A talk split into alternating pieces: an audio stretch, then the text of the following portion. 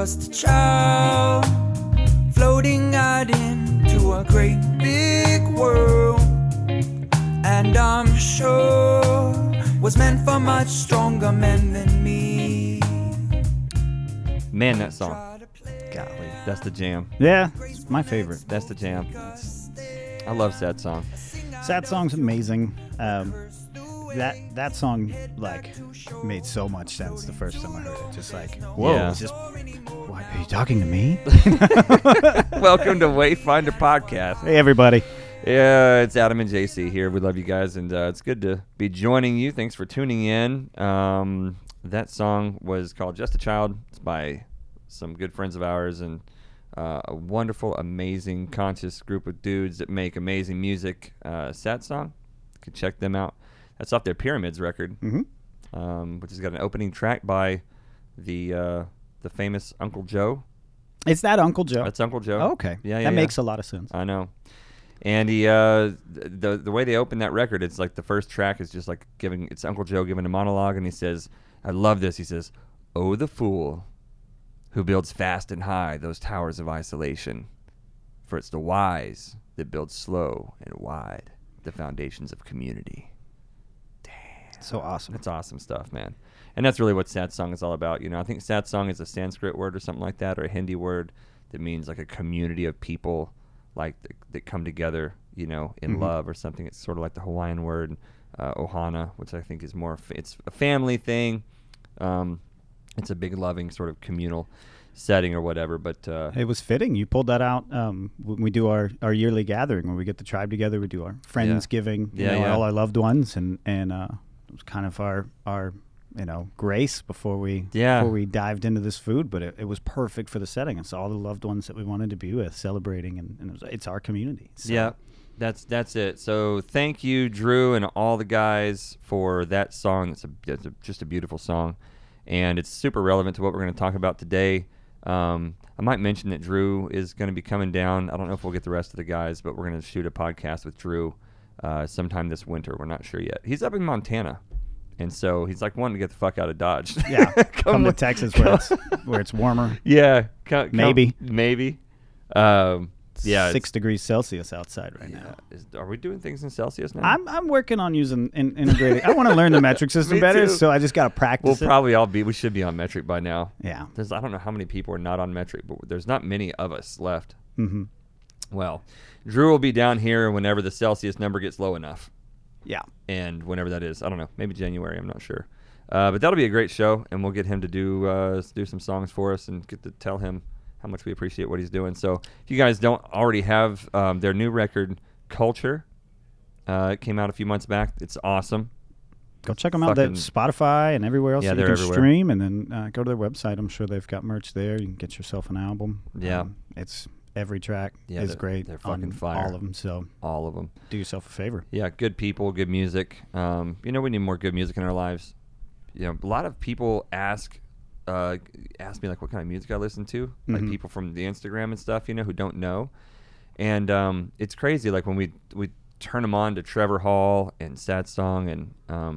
Well, what kind of music is that? What kind of music is that? Well, just trust me. Just fucking go get it. Yeah. Just go download it if you're interested in this podcast and in the message that we try to focus on and orient our lives around.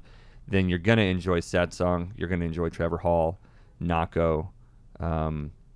Who else do we got? We got Paul. Oh yeah. Oh my God. Paul Isaac. Yeah. Paul's. There's many wonderful of them, but we throw those four. That's our Mount Rushmore. Yeah. It really is. This genre of music that we have yet to really define. Yeah.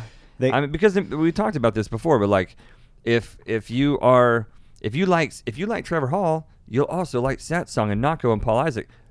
They don't sound anything alike. At all. But you're going to enjoy the music because it's like what's appealing about that music is it's below the surface anyway. Mm-hmm. It's not just a surface level, oh, I like this beat, I like this whatever. There's a deeper sort of spiritual appeal to that music. And that's really what people enjoy about it. And so that's why you can enjoy Satsang, Trevor Hall, Nahko, Paul Isaac, Amber Lily, Tubby Love, all these different things. All totally different, Mm-hmm. But what really I think appeals to people is what's missing in society. It's this beautiful music that brings people together and that talks about community and talks about conscious living and talks about treating people with love and unity instead of this sort of difference and suspicion that we have. It's that Bob Marley message, you know, but it's packaged in all these different beautiful ways. And it's wholesome, man. It's good for you. You get done with that song and you feel good. You know, I mean, everybody sings about love, breakups, falling in love, falling out of love. But this is a different kind of love a lot of ways. It's just loving in general. You know, the message there is so powerful and strong and subtle at the same time. It's vulnerable. And they are very vulnerable with what they're singing about. Yeah, Satsang in particular, you know, Drew, you know, when they write music, it's coming from a place of vulnerability, but it's a really strong vulnerability. Mm-hmm. It's like, I'm strong, I can get through this, I am getting through this, or I have gotten through this, but let me just bare my soul and lay out all of the flaws and the abuse and the traumas and all these different things. And it's just fucking, it's great because it's the opposite of what is happening in mainstream music. Yeah. You know, there's no vulnerability, there's no authenticity. It's diametrically the opposite thing. Yeah, it's like they have some sort of algorithmic pulse of what's hot or the beat or the tone or the rhythm, especially when it's super produced and top 100 hits and stuff, you know. Well, no one wants to feel vulnerable. And so it's like artificial sugar. It sells, you know. People like that artificial high. They want to get that momentary, that super sweet thing. Everybody sees that meme where it's like a guy in a car, a cartoon. I forget what it's pulled from, maybe Ricky and Morty, and it's like me listening to gangster rap music on my way to my 9-to-5 office job. You know, yeah. It's different. The best quote I've ever heard was Scott and Seth Avett talking about how they're not great songwriters. They just got really good at reading their diaries on stage. Yeah, you know, it is. Coming from that place of vulnerability, it's real. The Avett Brothers. There's a whole different kind of musical group right there. The Avett Brothers. If you guys aren't doing that, JC introduced me to those guys just a few months ago. They have a documentary on HBO that everyone in the fucking world should watch called "May It Last." It's amazing. And if you're into music, especially if you're into folk music or bluegrass or roots music or any of that other stuff, these guys are like this sort of Appalachian brotherhood from West or South Carolina, mm-hmm. and Scott and Seth Avett, A-V-E-T-T, and they're like the hottest shit out, like that you've never heard of. Yeah, sell out Madison Square Garden, sell out Red Rocks for an entire weekend. Yeah, they do 3 shows in a row, sold out at Red Rocks every year. Yeah, that's bananas. Of course, Red Rocks, if you don't know, is like one of the most beautiful, if not the most beautiful concert venue in the country. I would have to say it is. I've never been to the Gorge. I hear that one's rivals Red Rocks, but yeah, I've been to Red Rocks. Yeah, we haven't seen the Gorge yet. We have been to Red Rocks. We took the family to Red Rocks back in July.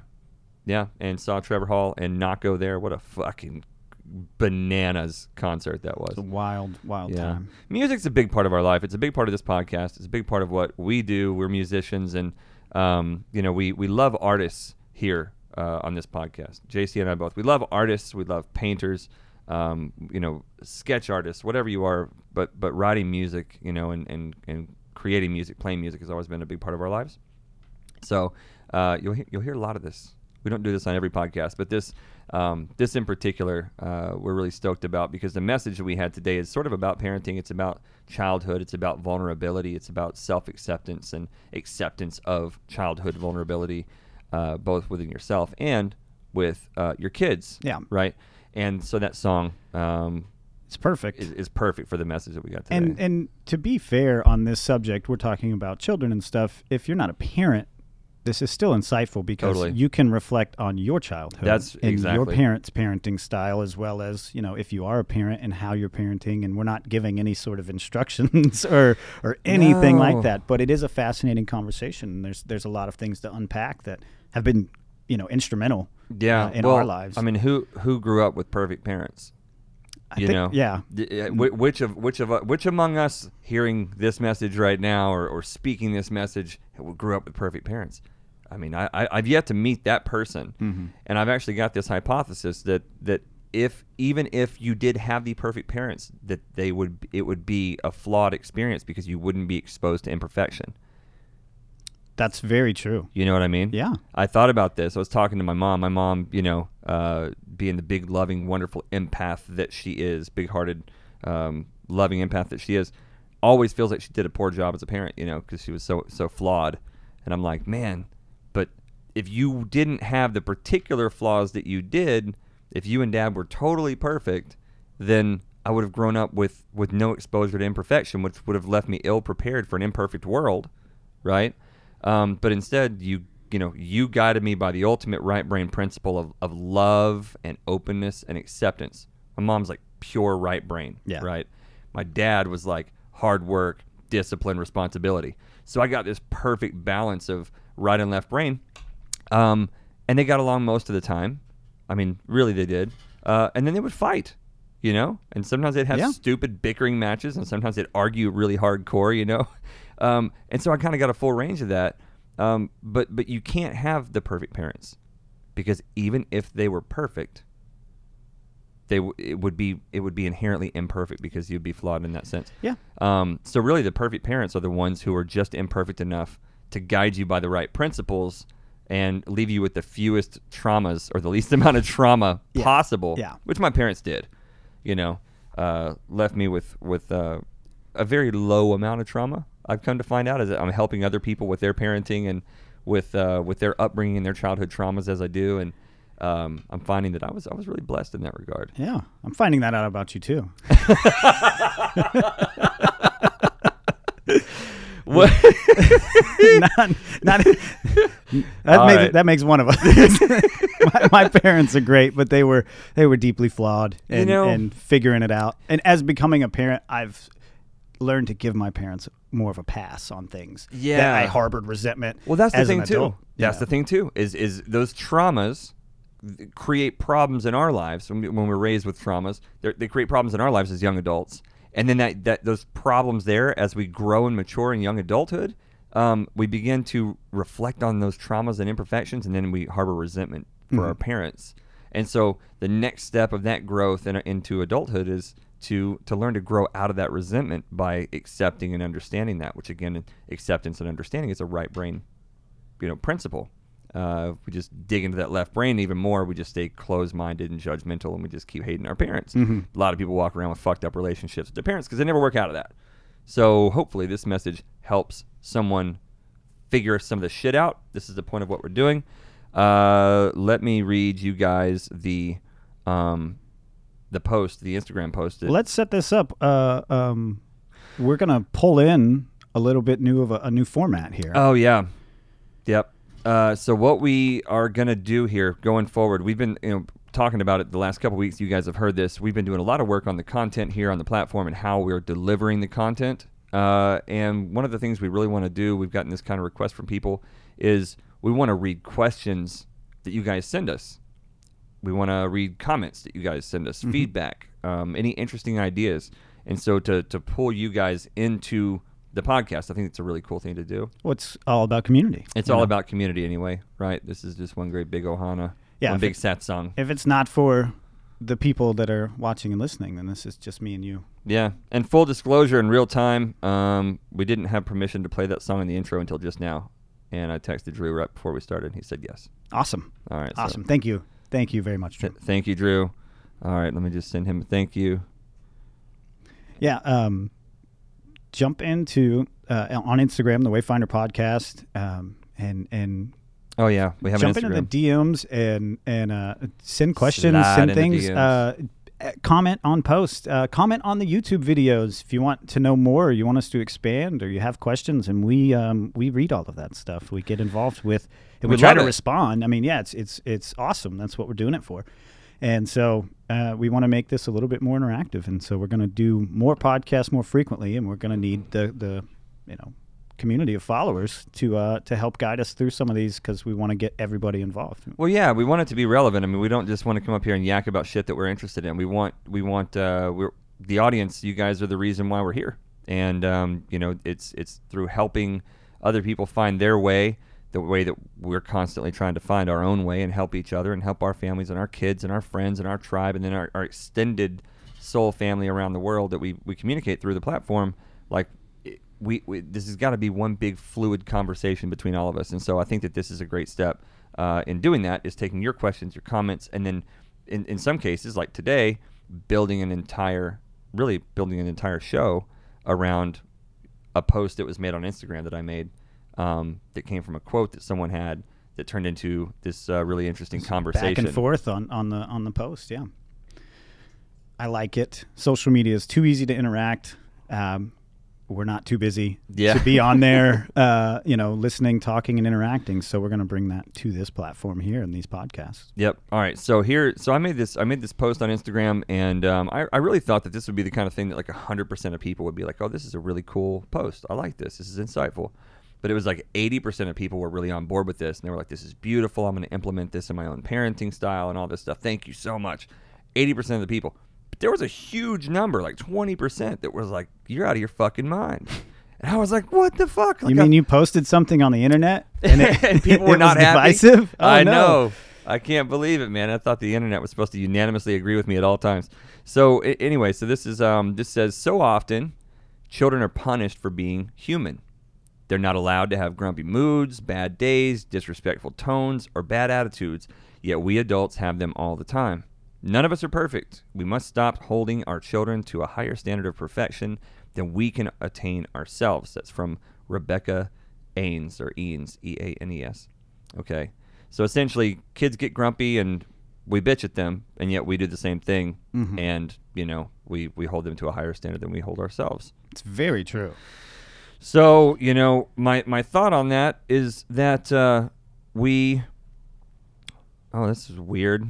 Oh, okay. I thought I was on Instagram. I was like, how come it's not pulling up my comment below? It was in my photos. Anyway, kids, I was bad about this for really the first 10 years of my oldest son's life, and he's almost 14 now. He's getting close to 14. Jeez. Jesus, man. Jeez. Wearing my clothes and stuff.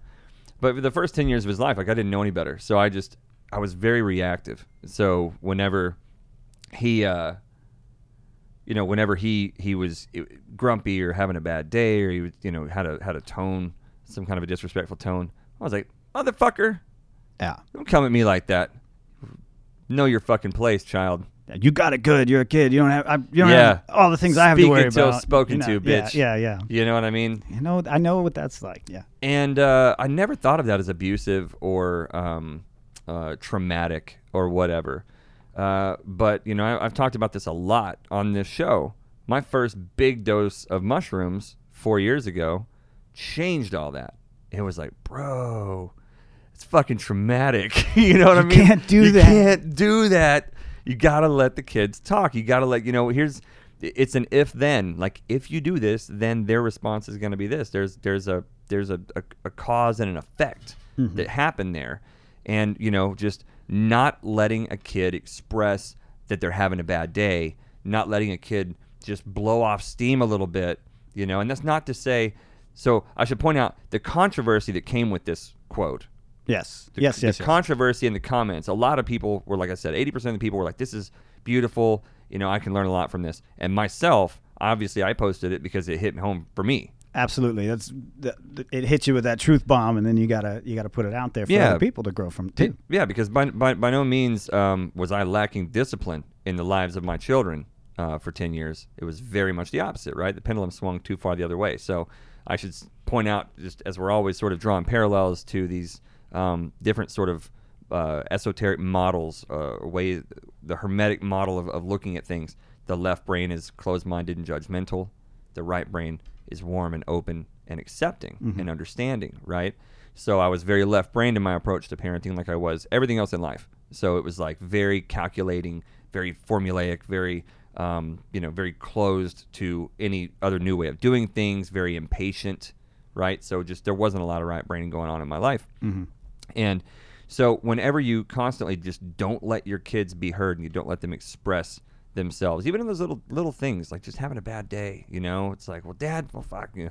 Don't let him cuss at you and yell at you, but like, Dad, I'm having a bad day. No kid, first of all, I've never heard of a kid telling their parent they had a bad day, right? It's not like they just come home and go, I'm having a really rough day, will you give me a break, Dad? Mm-hmm. They don't know to do that. Yeah. They don't know to even categorize days into good days, bad days. Here's how I handle a good day or a bad day. You got to teach them that. They're learning what the difference is and processing, and their language of communication is limited to whatever age they're at. Yeah, yeah. So. They could even have someone that's mean to them on the playground or something that impacts them in a way, and they may not even really remember that thing consciously 2 hours later, but it's still doing work. Yeah, it's affecting them, you know. I saw a quote that hit me really, really fucking hard a few weeks ago, and it was like, kids don't know how to come home and tell you they're having a bad day. It comes out like, will you play with me? Mm-hmm. You know, and it's like, oh, shit, okay. You know, it's probably a lot of times my son wanted to play with me in the first 10 years of his life, and I'm like, hey, Dad's working. Fuck off, you know. Yeah. Now I can say I don't do that. You know what I mean? Like I'll catch myself do it for a half second, and I'm like, whoa, no, fuck that. I'll fucking throw my computer across the room and go jump on the trampoline or do whatever. Mm-hmm. Go draw with sidewalk chalk out there and the sidewalk. I've gotten better. If I'm in a situation where I really can't step away, my delivery method is like, I will, but I've got to handle this. Yeah, you know? And that's the thing too. Snapping, which is a normal response, or a way that I, you know, started my parenting, you know. Yeah. Your patience and your tolerance grows. Yeah. So, and it is the delivery sometimes too, because like, you know, I'll even tell my kids like, hey, I can't do this right now, but listen, you're my fucking priority. You're the most important thing in the world to me. This thing has to get done so that I can take care of you guys. It's work. I'm on a call. It's sending an email or whatever. But I'll tell you what, as soon as I'm done with this, we're going to go play, and I'm going to play with you an extra 15 minutes for making you fucking wait. Is that cool? Yeah. You know, like, and just make them laugh. And do kids something. Can take an explanation like that. A lot of people won't think, you know, over-explain a situation to the 5 or 6-year-old kid, but they get it. They understand more than you might be talking a little bit of circles around them, but the fact that you're taking that much time to explain a situation instead of just, I can't right now. Yeah. It's so much more impactful. Take the time to explain to them, just like you would to your boss at work, right? Your boss wants you to do something. You're like, I can't right now. You wouldn't say, it wouldn't fly. It wouldn't fly. It wouldn't be acceptable. Well, why wouldn't it be acceptable? Because they deserve an explanation as to why, because you have a role in their lives that they need to be fulfilled, and they need to know why you're not fulfilling that role. Mm-hmm. Now, the reasoning for why they need to know that about you may not be the same between your boss and your kids, but they both need that explanation so that they can have peace of mind. Because at the end of the day, it's about giving your child love and stability and safety and support and education, you know, knowledge about how to be a human, because they're a tiny human trying to be a big one. Well, and you can check yourself in that moment too. If you can't explain a justification as to why you can't do that thing right then, you need to ask yourself why you can't do that thing. You know, is it just because you don't want to? Because you're allowed not to want to do something. Yeah, yeah. But are you? Where's the line of selfishness and then parenting and also having your own me time and all of that? It's all about finding that balance. It is, and I think for me again, you know, just meditating and you know taking other steps in my spiritual growth to reflect on where that midguard is. Where is that middle line between selfishness and giving of yourself? Again, this is right brain versus left brain. The left brain is selfish, the right brain's giving. You know, sometimes on certain meditative practices or whatever, I might start thinking, oh man, I've really been ignoring my kids. I'm not spending enough time with them or whatever. And that's my first sort of attack, my psychic attack on myself. You're not good enough. You're not trying hard enough. You're not a good dad. You're slipping back into old ways. And that all just comes in. And then I start analyzing the reality of what's actually being done. And I go, well, you know, you've spent all these evenings with your kids. During that time, you guys have done A, B, C, D activities together. You know, you've watched some shows they wanted to watch. You've played Pokemon cards with them. You've drawn on the sidewalk with chalk. You played basketball with them. You jumped on the trampoline with them. You're reading books with them. You're praying with them. What are you not doing right? Mm-hmm. And then I go, ha, ha, ha, you almost got me, the fucking bad parenting demon. You know what I mean? Yeah. And you face that demon, and then you face reality, and then you go, no, I'm doing a good job. You know, taking some time to myself at the end of the night or a couple times a week to, you know, go walk around outside, go sit by the pond, or go for a drive, or, you know, just kicking them off the fucking TV so I can, you know, maybe just sit and zone out and fucking play PlayStation for 30 minutes while they're taking showers. Like, that's okay. It's okay to do that. Well, it's important.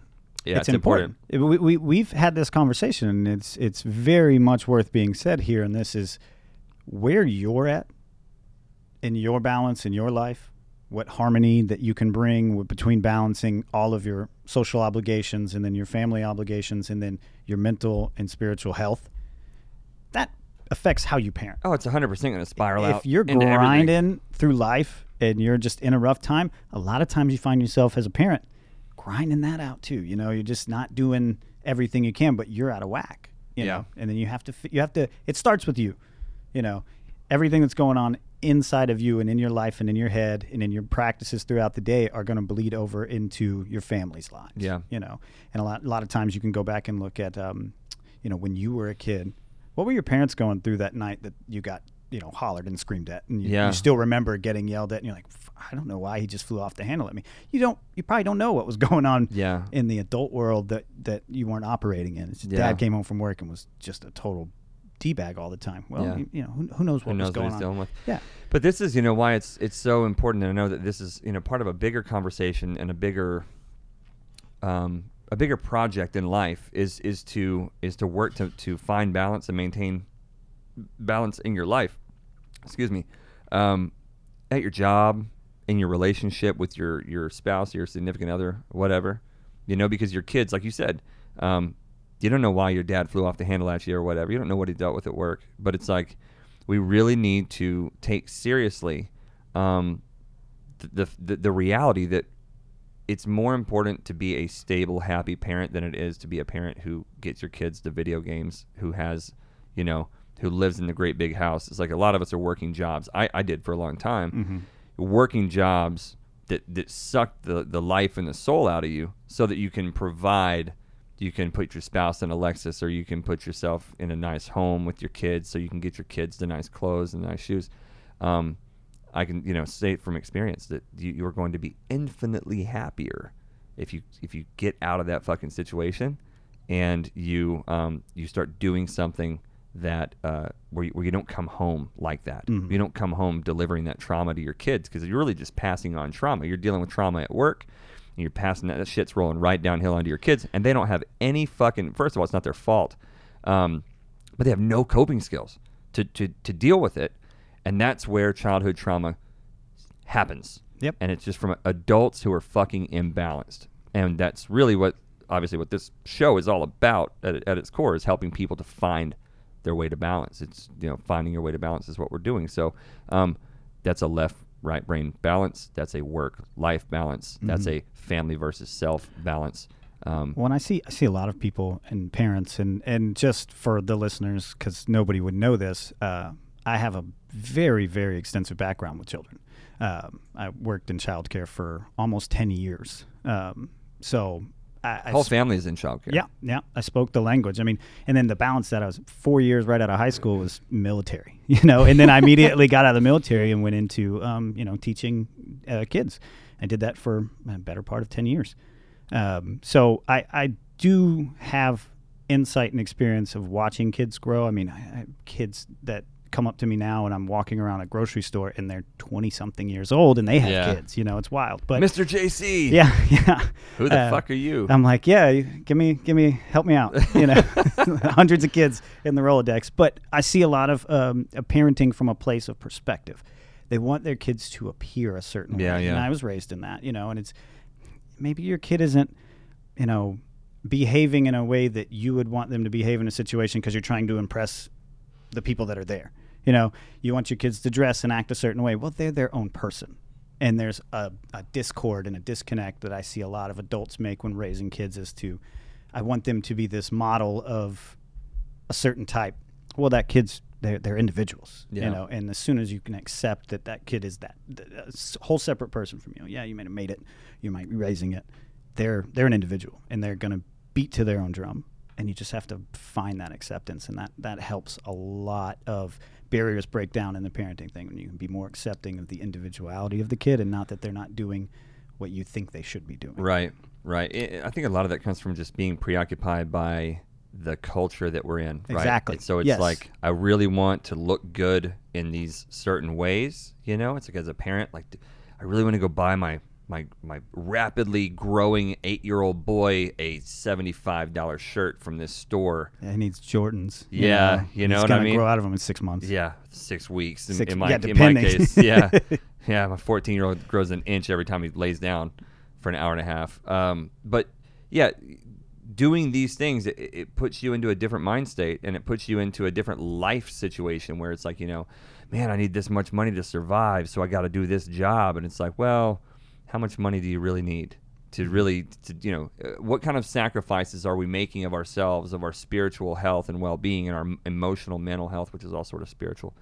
You know, what kinds of sacrifices are we making? How much of ourselves are we chipping away so that we can provide materially in areas that maybe we don't really need to, mm-hmm. you know? Because I know, like I said, for the first 10 years of my kid's life, it was a lot of 80-hour, 90-hour work weeks and a lot of coming home stressed. You know, developing alopecia. My hair was falling out at 25, 26, 27 years old. Patches in my beard and stuff, you know. And just having no, you know, taking Adderall every day to sit there and you know, and work on spreadsheets and documents and all kinds of shit. Just the worst thing you can imagine. Caught in the rat race. Yeah, man. All in. And had a very little relationship with my kids. Of course, my littlest was too little, but, you know, my oldest, who now over the last 4 years, we've spent the last 4 years developing an incredible relationship. And it all started with me, you know, having that mushroom trip, realizing a lot of things needed to change, and then sitting my kids down and going, hey, about these last 10 years. We should talk. Boy, have I got a story for you guys. But this is, you know, what we're talking about in this post. What people were upset about when I made that post was like, dude, you can't just raise your kids like that. You got to put them in line. You got to make sure that they don't throw temper tantrums. You don't let them get out of control. This world's full of out of control kids that don't have any discipline and all this. Hey, we're on the same page, man. Mm-hmm. I get it. This world is definitely occupied by a bunch of kids that are out of control. My point is that it's the kids who haven't been heard that are the problem, right? Yeah. And their problems come from out of balance parenting. They weren't heard. These kids weren't heard, you know? It was like, throw a temper tantrum, shut the fuck up, go to your room, play a video game. Yep. Let's do that. What I'm saying is, let your kid be upset to the same degree that it should be acceptable for you to be upset. Right? If it's not acceptable for you to lay on the ground and scream at your boss and throw a temper tantrum, don't let your kids do it. Right? Jordan Peterson said, "Don't let your kids act in such a way that makes you not like them." Mm-hmm. Right? Well, I agree with that to the extent that you're balanced enough to have a good understanding of who to like and who not to. You know, you might be out of balance so much that you might not like your kid because they're doing something, but really it's just because it's reflecting on a bunch of shit that you got on your own plate. Oh, 100% on that. It's a mirror. It's a mirror. Yeah. Everybody's a fucking mirror of you, especially your kids. Mm-hmm. So I agree with what Peterson said to that extent, or within those parameters. Like, as long as you're a balanced enough person that your judgment of who you like and who you don't like is a good, healthy judgment, because a lot of parents are walking around resenting their kids for things that they shouldn't be, mm-hmm. you know? But let them be heard. They pop off at you instead of just being a dick and pulling rank and getting on a power trip. Go, hey, what's going on? What's up? Mm-hmm. I'll do that. I'll grab my fucking kids. Whoa. I'll grab whoa. You know, it's I'll grab my kids and I'll be like, I am Groot. Yeah. Like, hey. Yeah. Hey, watch your language. But yeah, you know, one of my kids pops off, and it doesn't happen often. My kids are pretty fucking balanced for the most part. They do good. And I think a lot of that is because we do have sort of the openness that we do at the house. I'll get in their ass. Big time, as you know. But if you're not going to that as your default response, that's it. Then when you need to pull out the rank card, when you need to shut it down, that's it. You're not overusing that every day. Every day they pop off and, whoa, we don't do that. If you just come to them at a place of understanding, you get inside their head, you talk to them about what's going on, you work through it that way. When you need to, when you're in the middle of the mall and they're flopping on the floor or whatever, and you're like, we're not doing this right now. Mm-hmm. You don't do that all the time. It's not your auto response. They go, oh, most of the time. All kids are different, but most of the time they're going to go, oh, this is serious. Well, it's such a good point. I didn't think about that part of it. But yeah, it's if you're not having to, like I got all up in my oldest one the other day, right? He just consistently wasn't doing his homework because he's like me, mm-hmm. you know, all right brain. Putting it off. But yeah. You get to it. And I've been there when as a kid. As an adult, I started taking Adderall at 20 years old and got into the corporate world and then developed a really crazy left brain. Mm-hmm. You know, a really fucking powerful, structured, organized, regimented, really effective problem-solving, robotic left brain. Yeah. Right? Very strong. And for the next 15 years, that's kind of how I operated, you know, 12 years. But as a child, coming from my mom, I was all right brain. You know, it was like art and music and really not a lot of structure, fucking deadlines, calendars, what is that? Yeah, I remember you. Yeah, you know how that goes. Yeah, because we do go that far back. So my 13-year-old is sort of that way, and he's like, I'm like, man, you're not doing your fucking schoolwork. Like, what's the deal? Oh, I don't know. I'm just not doing it. And so I had this conversation with his mother, and I was like, hey, look, we've tried all these things. Nothing's working. So I don't know what else to do here is I'm going to have to kind of crack down. I'm going to posture on him pretty fucking hard the next time this becomes a thing, and I'm just letting you know it's not coming from a place of reactivity. It's not coming from me losing my cool. I've thought about this. I don't really want to do this. We've had these discussions. Nothing you do or I do works. So is that cool with you? I'm just going to posture on him and just sort of give him a jolt. Mm-hmm. And so that happened. And he was like, he just totally didn't do his fucking work, and it was just a habit. It was just he was not doing it, and so I did, you know. And I kind of just like, hey, I've been fucking cool about this, but I'm not being cool anymore. You're gonna fail, or you're not gonna do as well as you could, and you're so much smarter than this. And I think that's the key too. Is like, maybe, you know, in a previous life, I wouldn't have taken the I wouldn't have the self-awareness to do things like this. Mm-hmm. But it's important not to tell your kids they're stupid. It's important to tell them, even in moments when you're getting onto them, that you love them and that they're smart and that they're capable. And so I'll give my kid these shit sandwiches, you know, and I'll try not to laugh when I'm doing it because I'm trying to jump in his ass and be serious about it. But I'm like, look, man, you're fucking smart and I love you and you're amazing, but you do these things because you don't care. And you're not doing your best, and you're just cheating yourself. And I wish you fucking wouldn't do it, you know. And I kind of raised my voice a little bit, and I postured, and, you know, and it made such an impact. It was like 2 or 3 weeks ago, and now every single day for the first time in ever, because I've never really done that. We're getting homework done? Oh, fuck. We get home. We got home from jiu-jitsu the last 2 nights at like 8:15. He's like, dinner, shower, homework. I don't say a word. He's like, oh, got to do my homework. And he goes in there and fucking works on his homework. And I'm awesome. Like, you know, but it took sort of that posturing, but it's, you know, I'll go through these waves, and maybe as a parent, you know, maybe other people have seen this too, where I get really kind of laid back, and it's not out of negligence. It's because I try to give my kids as much rope as I can. Mm-hmm. I want them to be self-sustaining, and I like operating from that space as well. Right. So I'll do that, and then I feel like we kind of hit a boundary, you know, and all of a sudden I see the boundaries getting pushed and getting stepped over and getting cracked into, and I'm like, all right, let's reel you in. And there's usually some resistance pulling them back, mm-hmm. and then I kind of got to get a little bit more, hey, dude, do your fucking job. You know, let's get back in line, and then that pulls them back over, and so we just kind of go through that. And when you're operating from a place of balance as a parent, that's a lot easier to do. And when you're not, like you said, by default going to that that hyper aggressive posturing place, yeah, dictator role. When you're not, being the dictator to your kids, they're learning how to handle things themselves. They're learning that you don't have to be hyper reactive and aggressive every time there's a problem.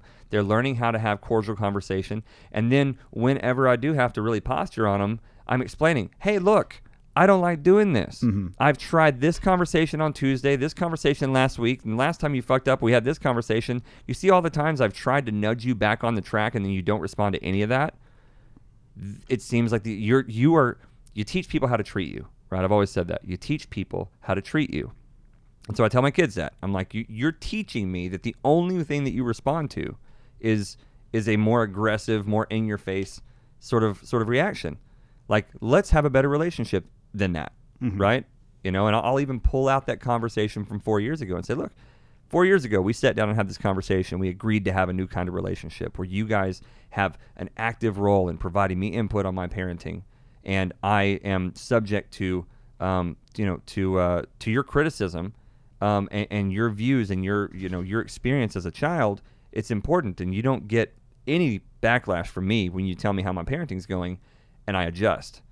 I am telling you the same thing in return right now. You're fucking up. You're not letting my suggestions and my loving nudges here and there, you're not responding to that. Mm-hmm. So you're putting us both in a situation where we have to have this uncomfortable conversation because at the end of the day, you're not taking responsibility for the things that you need to. And my kids, if you ask them what the definition of responsibility is, they'll tell you. It's doing what you know you should without being told to. Mm-hmm. That's what responsibility is. And when they fuck up, that's usually one of the first things I'll ask them. Well, it's a great opportunity that I use this with my kid all the time is when I get to that point where I have to step in or take it that different route and have that conversation, I have to explain to her, I have a responsibility to you as your parent. Right. Yeah, yeah. There's I can only do it this way for so long until all of a sudden my obligations to raise you and provide you with the tools you need when you're an adult to function, that we're getting to that threshold where I can't have as much leeway. I've really got this is important. That's exactly it. You need to focus right now.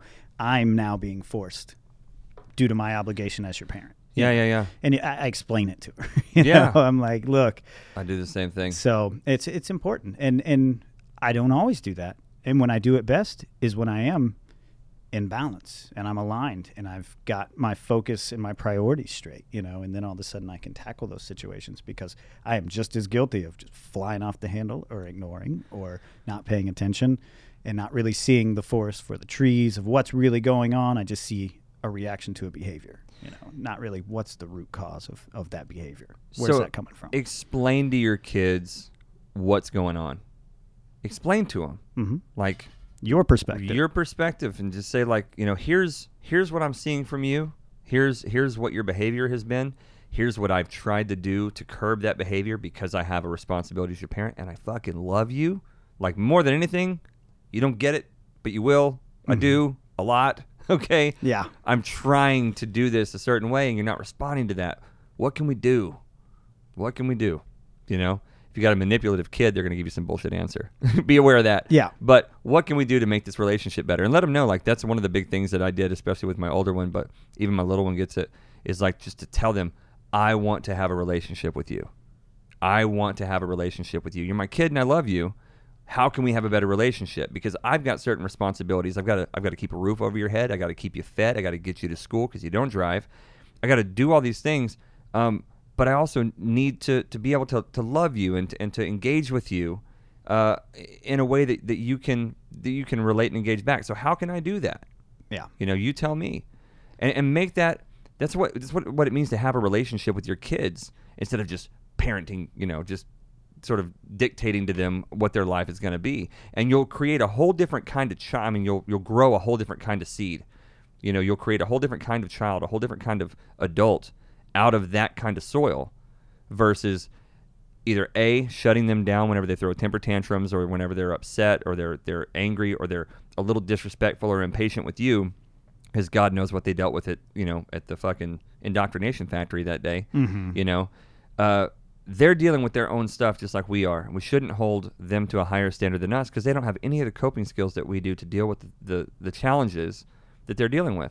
I think as parents too, a lot of it is that we tend to think like we can think sometimes like these kids, they have everything. It's so easy to be a kid. Like you don't have to pay bills. You don't have any of that, but it's like everything's relative, bro. First time you broke up with a girlfriend at like 10 years old, it was the end of the fucking world. Ugh. You get divorced at 30 and it's like, it's the same thing. You know what I mean? It's all relative. It's peaks and valleys. Oh yeah. And, just be compassionate and be understanding of that. Have a relationship with your kids. Explain things to them. I think parents are fucking terrified to sit down and have conversations with their kids. Mm-hmm. And we do anything we can to distract, to create distractions, whether it's turning the TV on while we eat, and we do this. Like we'll eat in front of the TV and watch Netflix and stuff. But something that we've become more and more conscious of over the last few years is like we certainly don't do it all the time. and we make sure that we have dining room nights where we eat in the dining room. Sitting there. Nothing but the community of the people that are there. You know? in there and having a formal sit-down dinner. And there's also times where we'll all eat in the kitchen because we have a breakfast table, you know, in the kitchen and the island in the middle, you know. And so like last night, it was fucking great, man.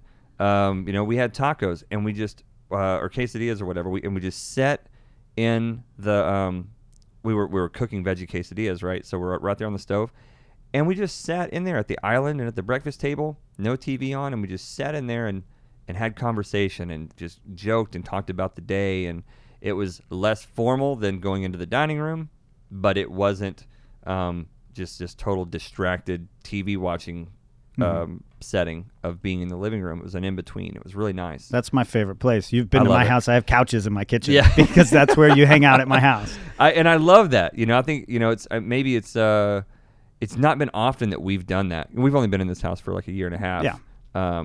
Not even a year and a half, a little over a year. And so our old house, we didn't really have the ability to, it wasn't set up maybe in that way. Yeah, the open floor plan wasn't working for you. Yeah. It was closed off. Yeah, but this is a lot better. And so like if you have the ability to engage your kids, I mean set up scenarios or settings where you have these communal opportunities with your kids, you know, to sit there and have conversations about the day. You know, one of the things is like I get into the habit of sometimes, or particularly you used to get in the habit of asking my kid, like, how's your day? It's like this regimented thing. They get in the car after school and say, how's your day? Did you do it? Did you learn anything? I get good. That's all I ever, all I ever. Well, can you give me a little more? Give me a little more. It was good. Give me some substance. Well, yeah, recess was fun. You gotta, look, kids know when they're being fucking interviewed. And they're used to this robotic questionnaire from mom and dad when they get in the car after school.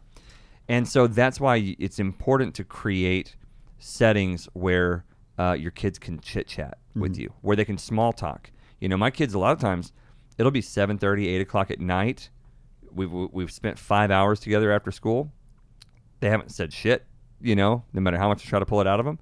And then, like, we'll finally go chill on the couch or whatever, and then they start remembering things about their day, you know, or we'll be in the kitchen having dinner, you know, sitting around, and they're loose and they just got out of the shower and, you know, they're in their PJs and they're like, yeah, you know, what do you think about this idea? What do you think about something this kid said at school? You know, of course, my oldest is always asking science questions and stuff. My youngest one's got quiet for 5 seconds. You go, hey, Dad.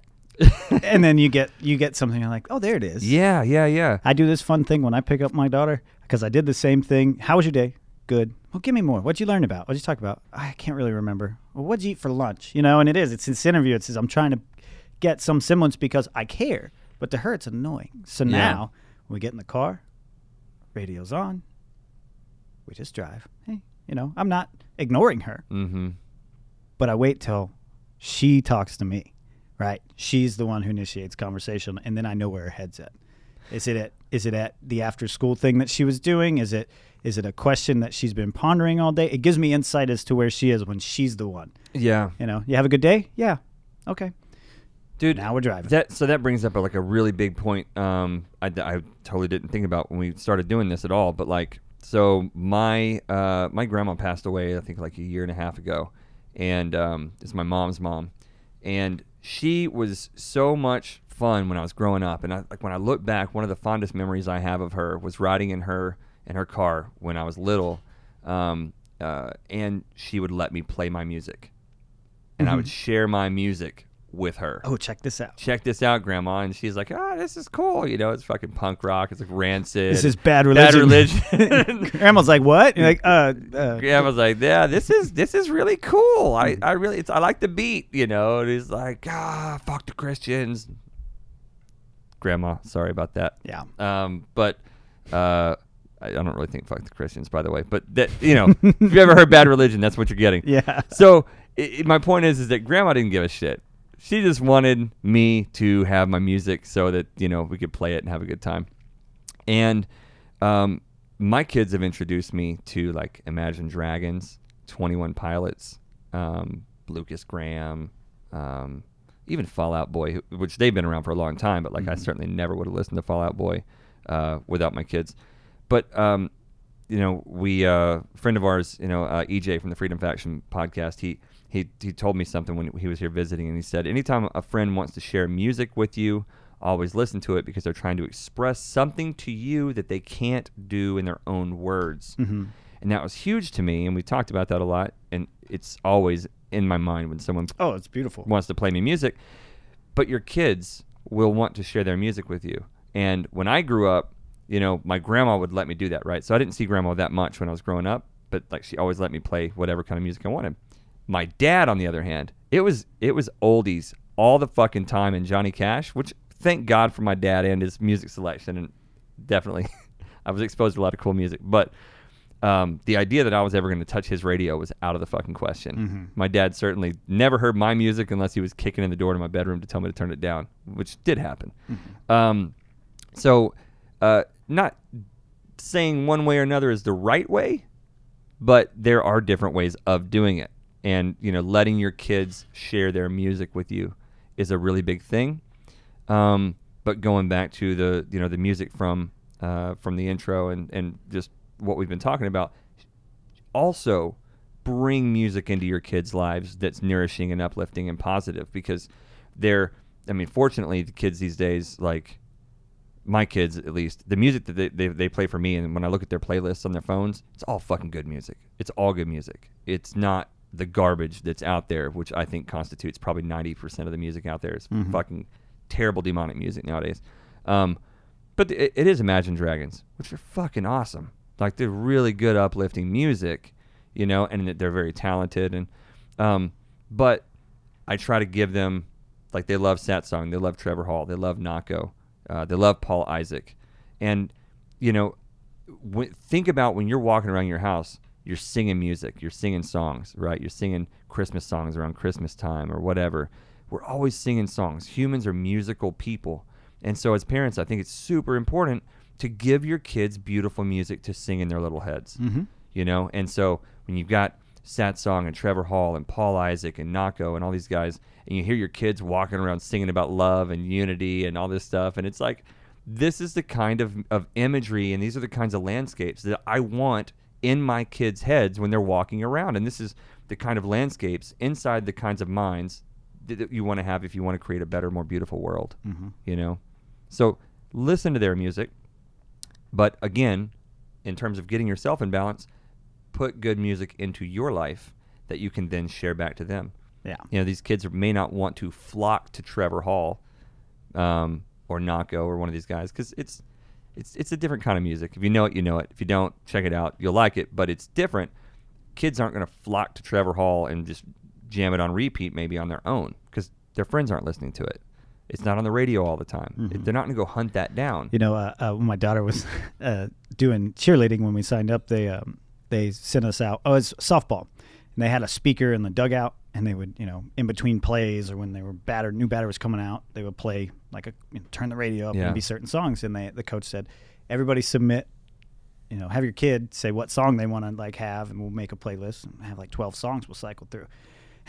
So my kid's like, can we do Obsidian by Trevor Hall? And I was like, it's not hype music for a softball game. And she's like, but why not? And I was like, just think of something different. And so we had to go through so many songs before it was appropriate for the setting that was, you know. But yeah, not just any kid's going to get into that. But if you as a parent sort of, you know, play that for them and explain to them, you point out the enriching aspects of that music and explain what some of it means, and in doing so, educate yourself on it and really get yourself into the idea behind that music.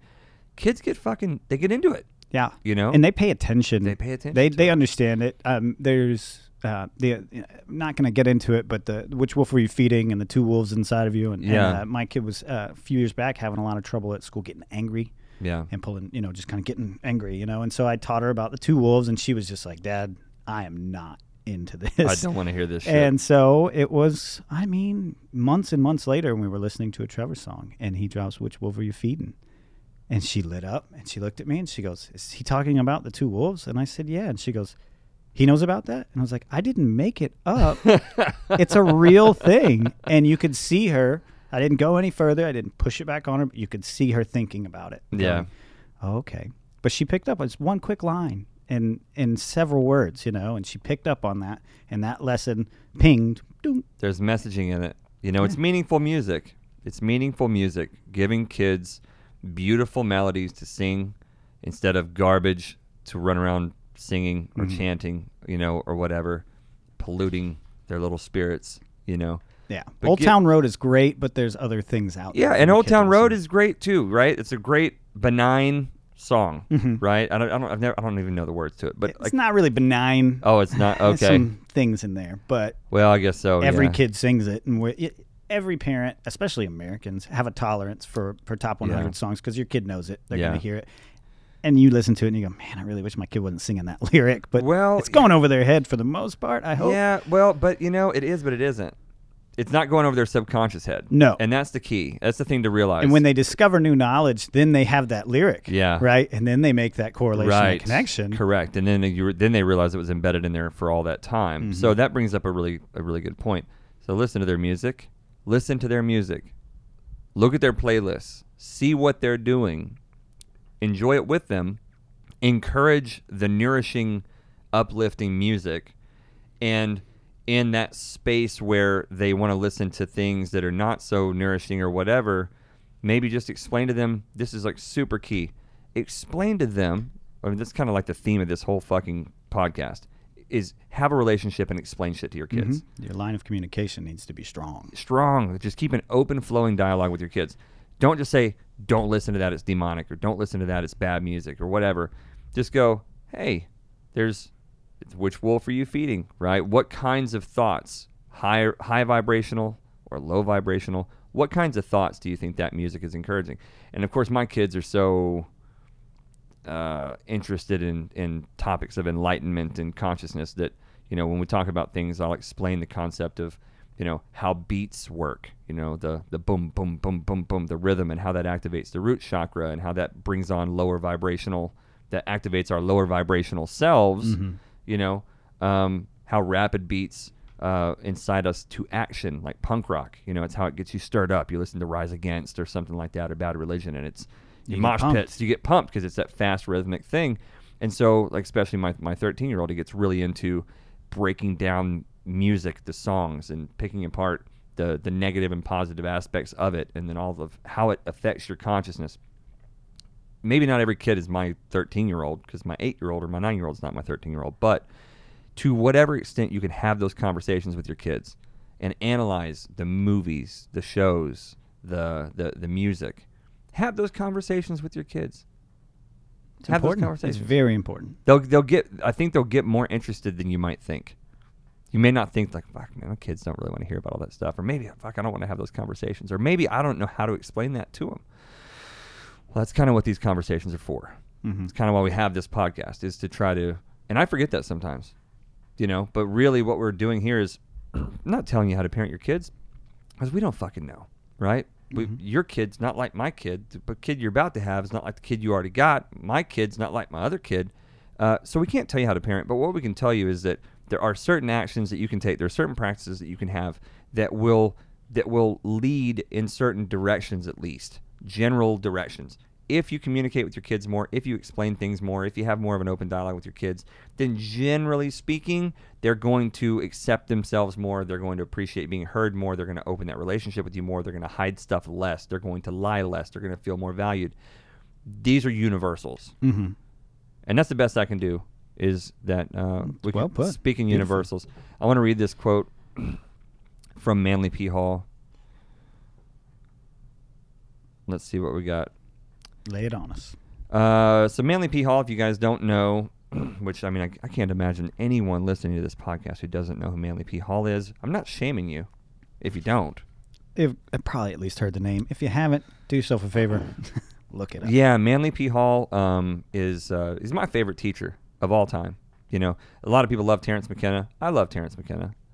I respect him a lot for the work that he did with psychedelics and stuff, you know. And esoteric philosophy. He's very well read. Alan Watts, great philosopher, but really second to none. I think the greatest teacher in the history of humanity since Jesus is Manly P. Hall, Manly Palmer Hall. He was born in like the 1890s or something. He died in the 1980s, 90-something years old. And he went around lecturing on esoteric philosophy and ancient civilizations and ancient ideas and religion and mythology and archetypes and stuff. And he's just amazing. He wrote, I don't know how many books, but I mean just tons and tons of books.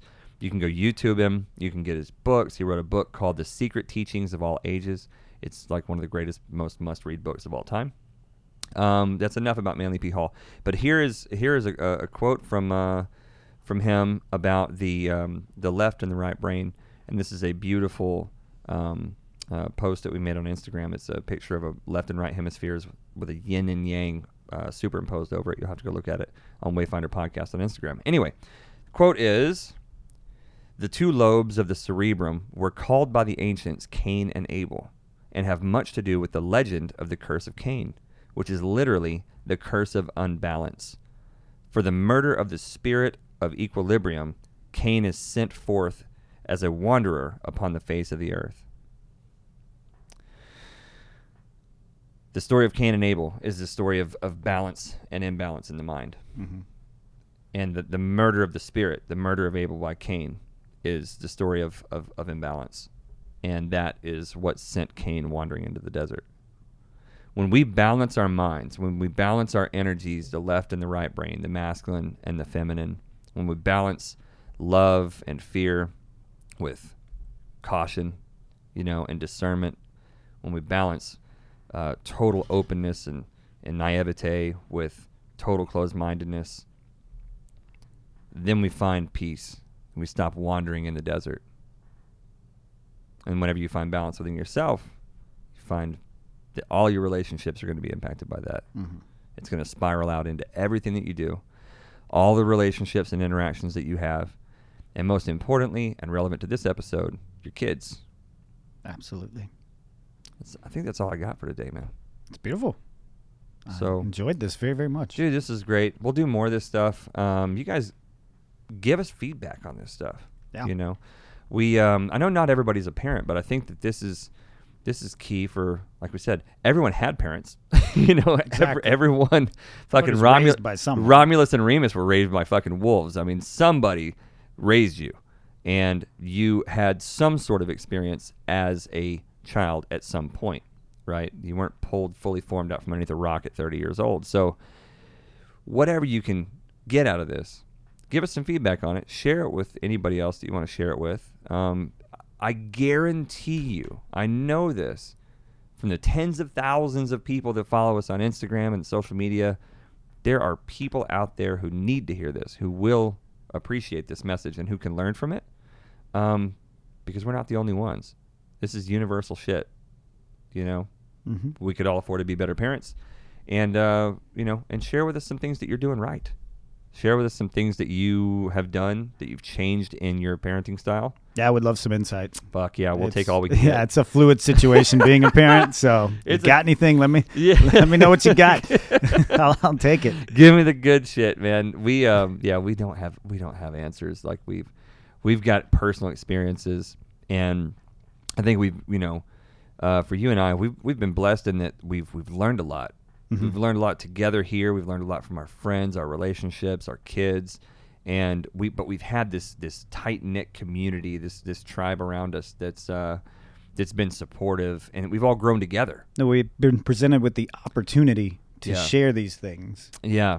Yeah, 100%, and we do get the feedback of all these people on the platform, and people will send us good ideas, and we're like, oh, I'm going to try this. I'm going to try this good idea. Maybe it's a nutrition plan. Maybe it's a workout plan. Maybe it's, some new kind of leg lock in jiu-jitsu. Or maybe it's some new parenting thing. Or maybe it's, some new whatever it is. Gardening. You know what I mean? We were cooking. We're always taking in information, and then we apply that. We filter through, see what works for us, and then we sort of come back and deliver that into some sort of a packaged form here on the show. Mm-hmm. So it's the circle of life. It's fucking flowing. It's a beautiful thing. Beautiful thing. You guys are the fucking best. We love you, and we do this because we want to help make the world a better place, and we think that we can do that, and we can do that together. And we'd love to hear all the feedback that we can get from you guys. that's what we do here. It's just a big community. So go on to wayfinderpodcast.com. And you can get access to all of the different platforms that we have the show on. So it's YouTube, iTunes, SoundCloud, Instagram, Spotify, Google Play. And you can support us on Patreon, which is, you know, something I don't love pushing because I don't want to just be like, hey, give me your money. But like the reality is we do spend a lot of money on this show. Mm-hmm. You know, it's personal money that we spend, you know, on just the equipment, this building the studio itself. And then flying around, we've got cameras and equipment and microphones and audio mixers and all the shit that we do, not to mention the time we spend. And we really do do all this because we feel like we have enriching things to share. So whether you got a couple dollars a month that you could throw at us to help fund this mission so we can make it more of a partnership on the financial side. Or if you just want to send us a nice letter or a comment, if you just want to give us some encouragement, because that shit... It means a lot. It means a lot, man. Just hearing that something landed.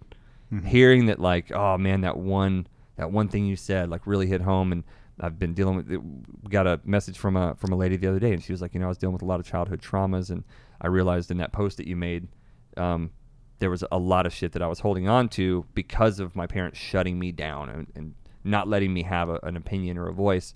And so thank you for that post. It made, it makes sense to me. And that's the medicine, man. It feels good for you as much as, this person has this wonderful revelation, something good's happening to them. You get to share that energy. Frankly, I'll take that over money, to be honest with you. I mean, it depends on how much money, but like certainly, if we've ever helped you in any way or we've ever given you any insight, we'd love to hear about it. So we love you guys very much. And yeah, we've got some, I guess just real quick, we've got, podcast coming up with Jeff Sullivan, the amazing visionary artist. That'll be, I think, early November. He'll be in the studio probably 2 days, and then he and I are flying out to the Mystic Manor for the Positive Head Podcast and the Optimistic Late Night Conscious Show at the Mystic Manor in Malibu, California. Fucking cool place. Go look up the Positive Head Podcast and look up the Mystic Manor. Brandon Beecham is the host of that. He's doing a bunch of cool stuff up there, and Jeff's art's going to be displayed up there. And he's a good friend of ours. He's like family. So I'm going to go up there and just enjoy that whole communion with a bunch of conscious people. And we'll see if we can't do some recording up there and maybe do an Instagram live while we're there, and try to share as much of that experience with you guys as we can. Absolutely, it's going to be great. We got Drew from Satsang coming up soon. And Aaron Alexander from the Align Podcast. It's like right around the corner. Oh, dude, that's like two weeks or maybe so. Yeah, 2.5 weeks. Yeah. Aaron Alexander, you guys go follow him at the Align Podcast on Instagram. He's releasing his book, The Align Method, right before Christmas, and he is an absolute beautiful, wonderful specimen of a human being inside and out. And we're super excited to hook up with him. We got some other stuff coming up too, but the biggest part is. These kinds of messages and these kinds of shows, we're going to be delivering these to you regular, and we love doing it. So thank you guys for tuning in. Yeah. May the light be upon you. May peace be within you. And may you be a sun on the paths of all men. Peace out, guys. Have a great one. Just a child floating out into a great big world. And I'm sure was meant for much stronger men than me. Try to plan a graceful next move, take a stand. I sing out of tune, what a curse through waves. Head back to shore, I'm floating too long. There's no shore anymore now, oh man. They're telling me that's what I am. Feel like I'm driftwood, cruising and crashing and falling to pieces. The ocean that I know has changed. These are the things that pull me apart. The pain and the pleasure, the strength in my heart. Just a man of the water who don't wanna sail. Just a son of a daughter told she would fail. Just a child, just a man, just a child. Just a man, just a child, just a man, just a child. As the Sun, it moves closer, warming my bones. Suffocating comfort that we are not alone. And my predisposition for fighting the things I can't see. Used to sail, well, not very well, but I loved my boat, steered it through hell. Was forced to leave the ocean, was for my own good. Was so much unanswered, so little understood. Well, the seasons they changed, oceans ran dry. The boat was renovated and so was I. When I returned to the pier, I knew I was now meant for land. Well, these are the things that pull me apart. The pain and the pleasure, strength in my heart. Just a man of the water who don't wanna sail. Just the son of a daughter told she would fail. Just a child, just a man, just a child. Just a man, just a child. Just a man, just a child.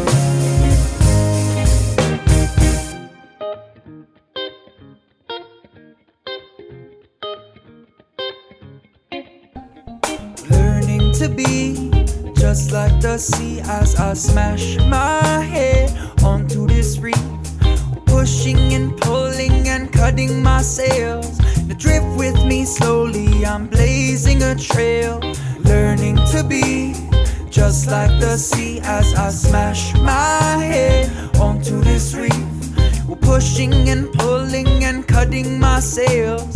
Drift with me slowly, I'm blazing a trail. These are the things that pull me apart. The pain and the pleasure, strength in my heart. Just a man of the water, don't wanna sail. Just the son of a daughter, told she would fail. Just a child, just a man, just a child. Just a man, just a child.